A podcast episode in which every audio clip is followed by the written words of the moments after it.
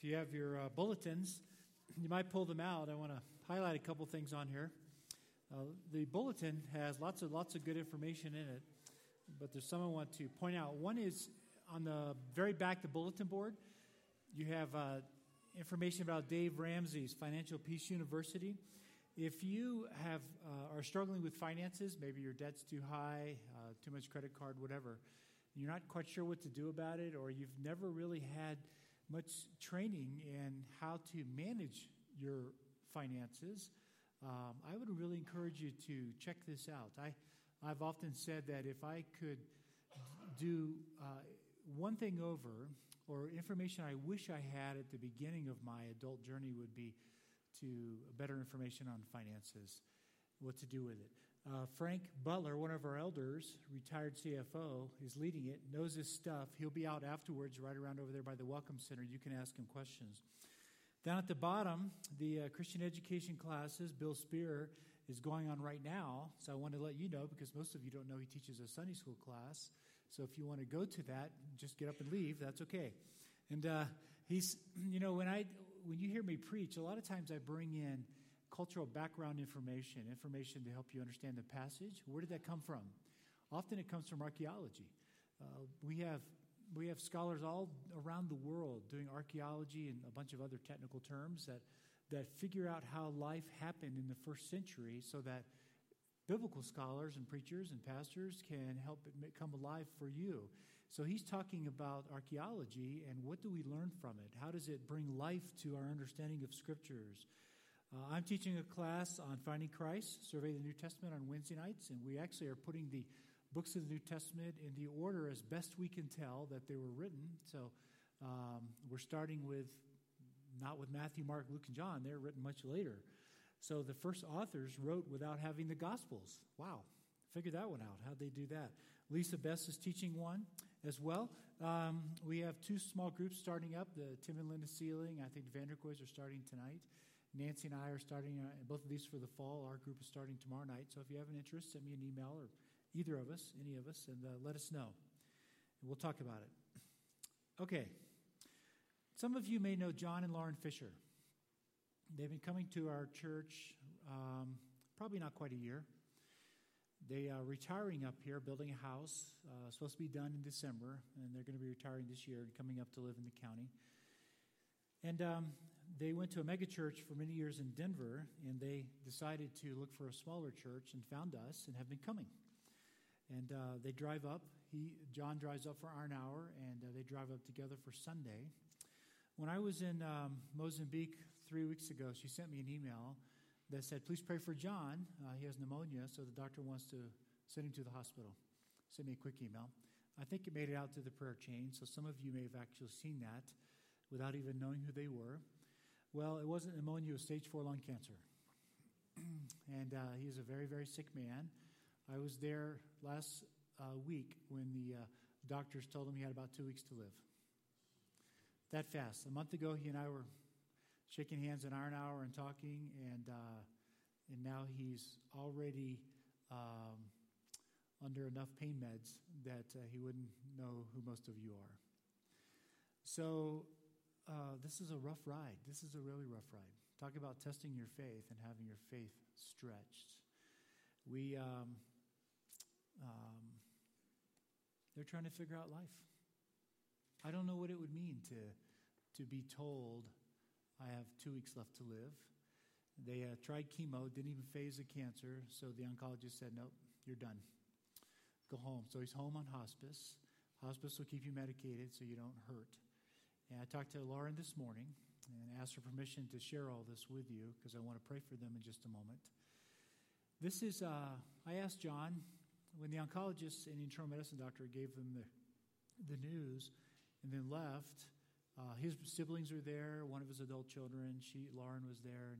And you can imagine the quiet and the shock, uh, a little bit what you're experiencing, although it's not your life, it's theirs. And so I thought, well, here's my here's my cue to jump in. Uh, most of you know I'm not afraid of messy situations. So I just said, John, I would like to talk to you about faith and spirituality. And he said, uh, I would too. Thanks for coming down. I said, You bet. uh, I said, Would you like to have the conversation privately would you like to have it with the family? And he said, Well, the family's okay. I'd like to have it with the family. So we went around and asked, and everybody was okay with it. And I just said, John, you and I have had coffee several times. Um, in fact, they're filling out their applications to become members. Uh, but he won't be able to join us. He won't be back up in the county. He won't make it back up here. And uh, I said, I know, I know your faith to be real and genuine, um, but you tell me. You're the one that was just told that your life is, you're almost done. Is your faith real? And he just had tears and he said, Yes, it's, it's real. It's genuine. It's very real. So we went around and processed as a family just the different emotions and feelings and um, kind of shifts in priority. This is a priority shifting event. I asked him, Has your faith ever been tested this much? He said, Oh, no. This is the definitely the, the ultimate test. And um, I'm okay. I have no unfinished business. I'm ready to meet the Lord. I just don't want to. And um, so when we were done, I, after about an hour of talking, I said to Lauren, I said, Lauren, can I steal you away for a little while? She said, Sure. And I said to John, I'm taking your wife. I'm sure you know she needs it. I'm just going to go out and love on her. And he goes, Thank you. So we went out and found a quiet alcove and just let her sob and just held her and hug, cry, hug, cry, hug, cry, and talk through things. And she said, um, Do you really think I'm going to be okay? Is that a good question? That's a great question. And I said, Absolutely, you're going to be okay. Several of you have lost spouses, as have I. Said, We've been through it. It will hurt worse than you have ever hurt. But yes, you're going to be okay. Well, what about our dreams? We're building a house and all that. And I said, Well, if the Lord decides to take John, I said, You're faced with two realities. We don't know which one God's going to choose. One is he's going to heal him permanently by taking him home, and the other one is going to heal him temporarily by leaving him here. So those are both realities, and one is not has no more probability than the other one. We just don't know which one the Lord is going to choose. If the Lord chooses to take John home early, what you will find, like many before you, you will find newfound strengths, and you'll find that perhaps the uh, dreams that you guys had are even more important to you, or you may find other dreams that you didn't realize were out there. But you will be okay. You will be okay. What is keeping you from being wholly committed to God? That's the series we're starting today. What is it? Another way to ask the question is if the Lord returned today, what would you be embarrassed about? They're usually one and the same. What would you be embarrassed about? What is keeping you from being wholly committed to God? I'm going to share a story. I thought about actually taking you through the exercise, but it wouldn't be the nicest thing in the world, so I'm going to tell you about it. My very first day in seminary, my very first class, my very first opening words as a young seminary student that wants to move into full time ministry and to get equipped. You expect the uh, professor to walk up hey, I'm Dr. So and so, pull out the syllabus, and uh, here's what you have to do. But that's not what happened. I had the privilege of studying under Dr. Howard Hendrick. Some of you know that name. A very, very good man who's now with the Lord. He walked in, set his books down, and he just went like this. I suspect he was praying. I never asked him. And uh, the bell rang. He looks up and he says, Are you godly? It's the very first words I heard in my class in seminary. I'll never forget it. I Forgot a lot of things from seminary, but I won't forget that. Are you godly? And you kind of hear, uh, there's 200 students. None of us are about to stand up. We're all brand new. We're not about to raise our hand. We're not about to even, you know, stay below the radar. That's the goal, right? So he said, No, I want to know if you're godly, stand up. That's what I thought about having you do it, and I changed my mind. if you're godly, stand up. I want to see. Come on, stand up. Who's godly? So two people stood up. Wasn't me. and he said, Thank you, thank you. And he said, So, question is, has God given you everything you need to be godly? And you kind of hear a low rumble through the auditorium. He says, No, I want to know. It's, has he or not? Yes or no? So you hear this resounding yes. And he said, uh, So what's wrong with you? Is that a good question? What a way to start seminary. What's wrong with you? What is keeping you from being godly? What is it? He went on, as students said, um, Let me tell you what we're going to do in seminary. We're going to teach you how to study the Bible. We are not going to teach you how to be pastors. If you think for one second you're going to leave here as a 30 year old and tell an 80 year old how to bury his wife, you're going to learn something real fast. Whether you become a pastor, a good counselor, a Christian leader, whether you do that is between you and God. That's not our decision. Our decision is to give you skills. We'll teach you how to study the Bible. What you do with it is up to you. If I had my way, none of you would be here unless you'd been in pastoral ministry for at least 10 years. But the seminary is out to make a buck, and I'm not on the board. That's what he told us. We'll never forget it. What is keeping you from being wholly committed to God? What is it? What's in the way? We're going to look in James. This is not a study of James. We're going to look specifically at four characters that James uses to illustrate his point. Two of them we expect, and two of them are surprises. He uses Abraham. That's not a surprise. Abraham is held up in many places as a man of faith, um, but the way he uses Abraham is unique. And he uses Elijah, another man of faith, a prophet.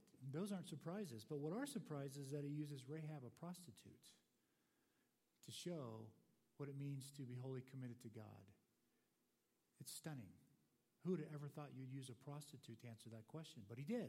And he uses Job, who at the end of his life is shaking his fist at God. He is. What is Job's? What is uh, God's words to Job? You know, he said, uh, Job's last words were, Where is he?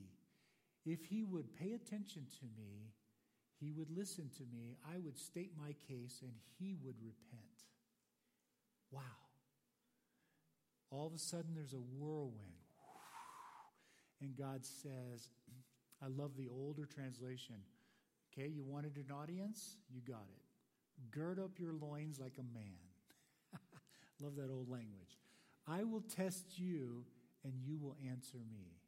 So, the end of Job's year of punishment and suffering and pain, he's shaking his fist at God. And James uses him as an example. James is one of the, perhaps the oldest book. I personally believe it's either number one or two in the canon, in the, in the, the New Testament era. And so this represents one of the earliest Christian statements about how we live our life. It doesn't start with doctrine, Let's talk about the Trinity or God or Holy Spirit. None of that. That all comes later with Paul. But James starts with the very first thing how do we live our lives? What does this look like? Now you have to remember, this is a very confusing time in the church. This is not an easy time. They're trying to make sense of Jesus and his words and his actions because he, he acted and said things so differently than what they expected. The way they interpreted the Old Testament, Jesus didn't comply. He talks, he starts claiming the titles that only God can have. He starts claiming the prerogatives that only God can do, like I, I forgive you. He's not allowed to do that. Only God can forgive sin. He starts acting in a way that he's claiming to be God. And there's Christians are all scratching their head, looking back and saying, Who is this guy? And then he starts talking about the Holy Spirit as if he's got his own unique personality. What? Where did that come from? So this is a very confusing time in the church. This is written about 15 years after Jesus is gone. So there's during this intervening 15 years, there's lots of oral discussion going on among the Christians, trying to make sense of all of this. So James decides to write probably 48 or 49 AD, just before the Jerusalem Council in Acts 15. And so he writes, and what he starts with is just stunning. It's astounding to us what he says. And we're going to look at James 1, and then over the next four weeks, look at these four characters from the Old Testament and see what they give us in the way of insight into how to live our lives. So, where do we start? Now, remember, you are perhaps reading the very first thing written in the Christian church. Okay? James 1, verse 2. Consider it pure joy, my brothers and sisters, whenever you face trials of any kind. You realize how counter that is to Jewish belief? If God is on our side, we won't encounter trials. He'll take care of us, He'll bless us, He'll promise to watch out for us, He'll take care of our crops, our animals. The opening statement is earth shattering. Consider it pure joy. Pure joy, my brothers and sisters, whenever you face trials of any kind. Consider it pure joy, John and Lauren, when you find out that you have two weeks left to live, John. Wow. What a starting place. If you were to sit down and write the New Testament, would you have started here? I wouldn't have. And yet, that's where he started. They're trying to make sense of it. You see, the Old Testament, the reason why they're scratching their heads is because they all knew the Old Testament, and what Jesus did didn't make sense in light of what they had thought, the way they had interpreted the Old Testament. So they had to begin to rethink what they, uh, how they understood the Old Testament. So once they began to rethink the Old Testament, they interpreted the Old Testament in light of Christ and what he had done and said and taught. The New Testament represents their, the result of those discussions led by the Holy Spirit. So the New Testament is a Christological interpretation of the Old Testament. It's the Old Testament interpreted, interpreted through the lens of the, the life and teachings of Jesus. That's what it is. So, what did he learn from the life of Christ? Consider it pure joy when you go through trials. That's what he learned. And he starts to introduce these key words consider pure joy when you face trials of any kind. Why? Because you know that the testing of your faith, there it is, your faith has to be tested. If it's not tested, you'll never know if it's genuine. And you know what John found out? His is genuine. You know what I found out when my wife died? Mine was genuine. Many of you have been through this. There's no way your faith will ever grow or it'll ever be confirmed to you that it's real until you undergo some trial. Because the testing of your faith produces perseverance. So, what have I told Lauren? Hang in there. You're not alone. Hang in there. I called her this morning just to spend time with her on the phone. By the way, if you're in a situation where you're really hurting terribly for some reason, call us. Okay? Call us. Our pastors or elders will come running. We don't want you to do it alone. I don't want her to go through it alone. So I was down last week. Mark was down last week. I called her this morning. We'll probably both be back down this week just to be with them. Produces perseverance. Hang in there. And then he says, let perseverance finish its work. So you are in the middle of a project. Your life is a project to build your faith, to conform you to the image of Christ, to transform you into something better. You're becoming a better human. And the testing of your faith is one of the key ways that God does that work. Let it happen. Let it happen so that you may be mature and complete, lacking in nothing. There it is. That's the end product. Mature, complete, lacking in nothing. So that when you step into eternity, you enjoy it. If any of you lacks wisdom, he goes on to talk about wisdom. This is designed to get your attention. These are the opening words of the Christian canon.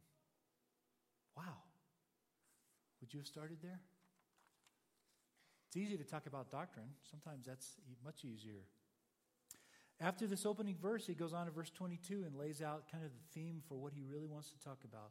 Do not merely listen to the word and so deceive yourselves. Do what it says. Do what it says. Those who listen to the word but do not do what it says are like people who look at their faces in a mirror after looking at themselves, say, Go away, and immediately forget what they look like. Do what it says. He's going to go on to argue faith without works is dead, it's useless faith, it's worthless faith. Faith, it has no redeeming value. It's not faith. See, the faith in Scripture always, always includes the element of living it out. Only in modern times have we turned faith into a cognitive belief, a mental assent. That, they would have never conceived of that in the first century world. If you believe it to be true, your life will change. When I lead people to the Lord, I uh, just inside, I, I feel joy, but I kind of have a smile. And I say, if they really turn to the Lord, I will see it. they can't help but change. Because you now you have the conscience, the Holy Spirit, you've been regenerated, you have all that. You will change. What is keeping you from being wholly committed to God? These are the opening words of our Christian Bible, the New Testament, making sense of the Old Testament.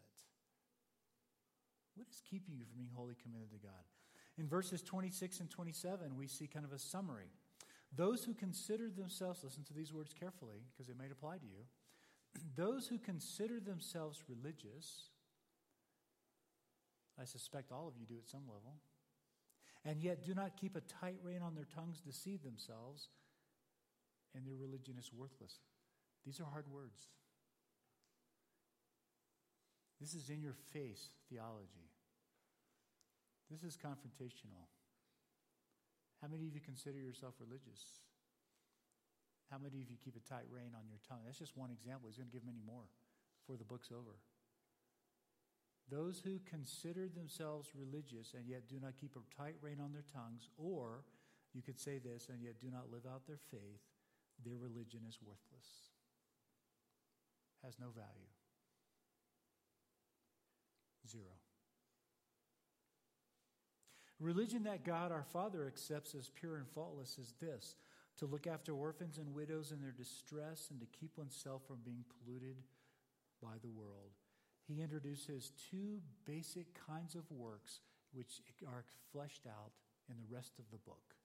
One, works of love and compassion for the needy. In their world, those are the widows and the orphans. In our world, we can add many to it. Those are the works that God counts as precious. The second one is keeping ourselves from being polluted or pursuing the world. However, he begins with a strong exhortation Do you consider yourself religious? If so, keep a tight rein on your tongue, live it out. Do what the Bible says. If the Bible says do everything without grumbling and complaining, folks, do everything without grumbling and complaining. It's your choice. Stop it. Are you the type of person that has trouble controlling the tongue? Do you talk badly about people when they're not around? I talk badly about them to their face, that way I don't have to worry. do you gossip? Do you complain? Do you grumble? Or do you have the right theology?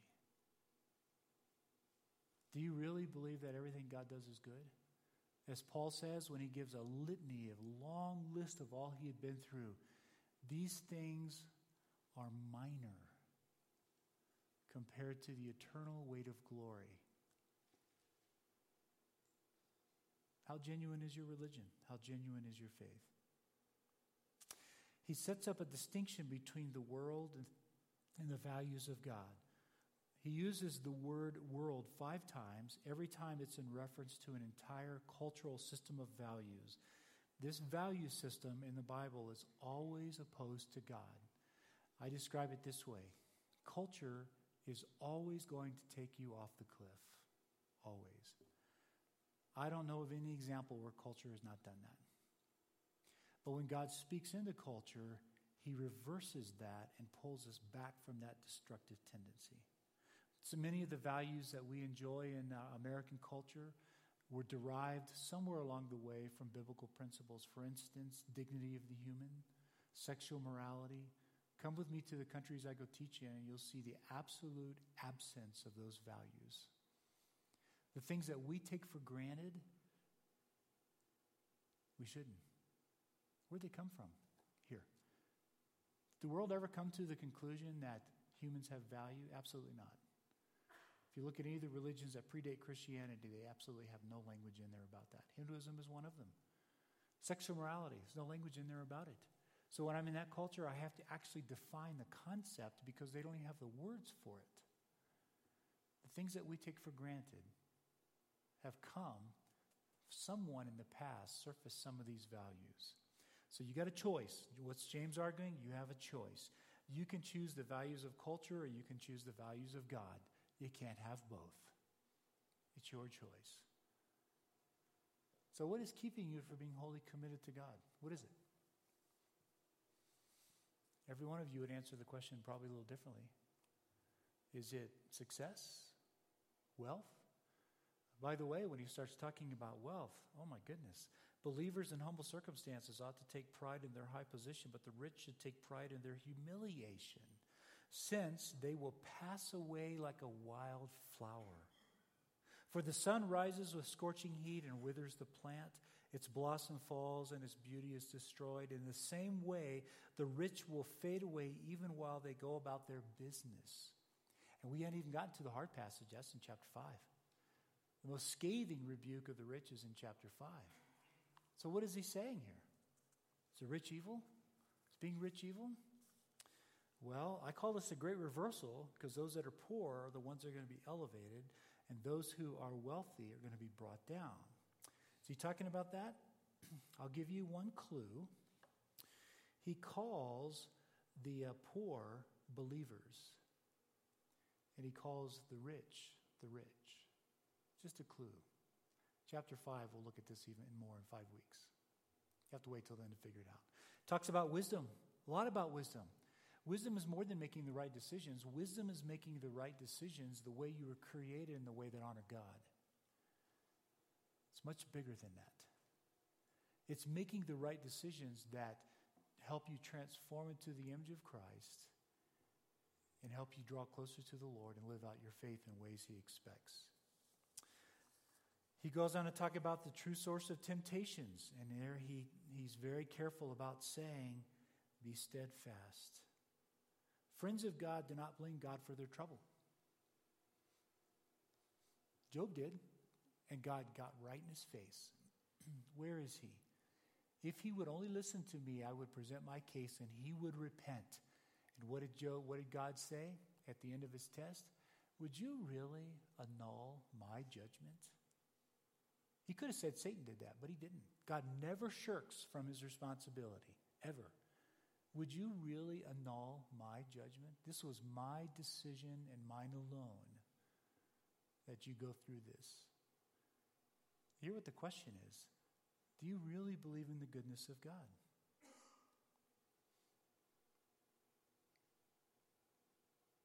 Do you really believe it?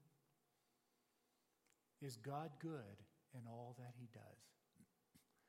When Judy, my first wife, passed away, I was holding her hands when her heart stopped, my very first thought surprised me was to laugh and say, Wow, God just took away the most important person to me, and my faith is real.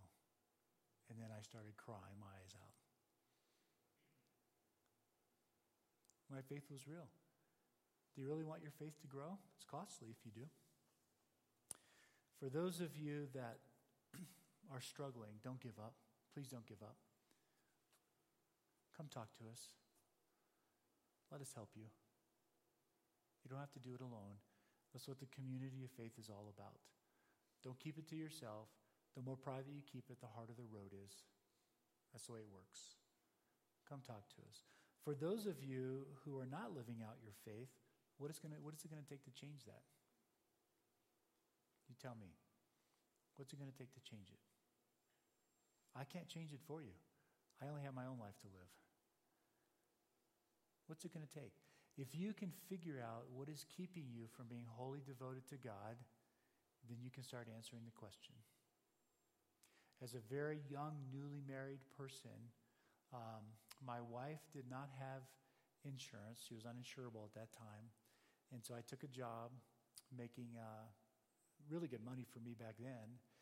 And uh, it didn't take me long to realize that I was beginning to lose the zeal and the excitement I'd met as a first met as a believer. So I resigned my job to get back to where I was. Not encouraging you to do that. That's just my own journey. That's how I did it. To get back to that first love. What's what's in the? What's the obstacle that's in your way? What is it? Look in the mirror, mirror and be honest with yourself about it. What is it? And deal with it. God is faithful. You will ultimately be blessed. I love the songs that we sang today. Most of those songs are an expression of someone in tribulation, someone in trial. You, you recognize some of the spirituals cold iron shackles around my leg will be released. By a slave. It's going to be released and I'll be free. Some are written by people who have lost spouses. Yeah, we are supposed to enjoy life today, but true hope comes by being faithful. How real is your faith? Father, thank you. Thank you for the very first words after Christ died that you decide to write down for us are words about living out our faith in very real and genuine ways.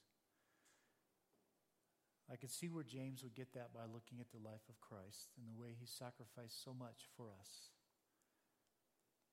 He could have stayed and enjoyed the joy of heaven, Hebrews tells us, but instead, he took up the shame that came with the cross for our benefit.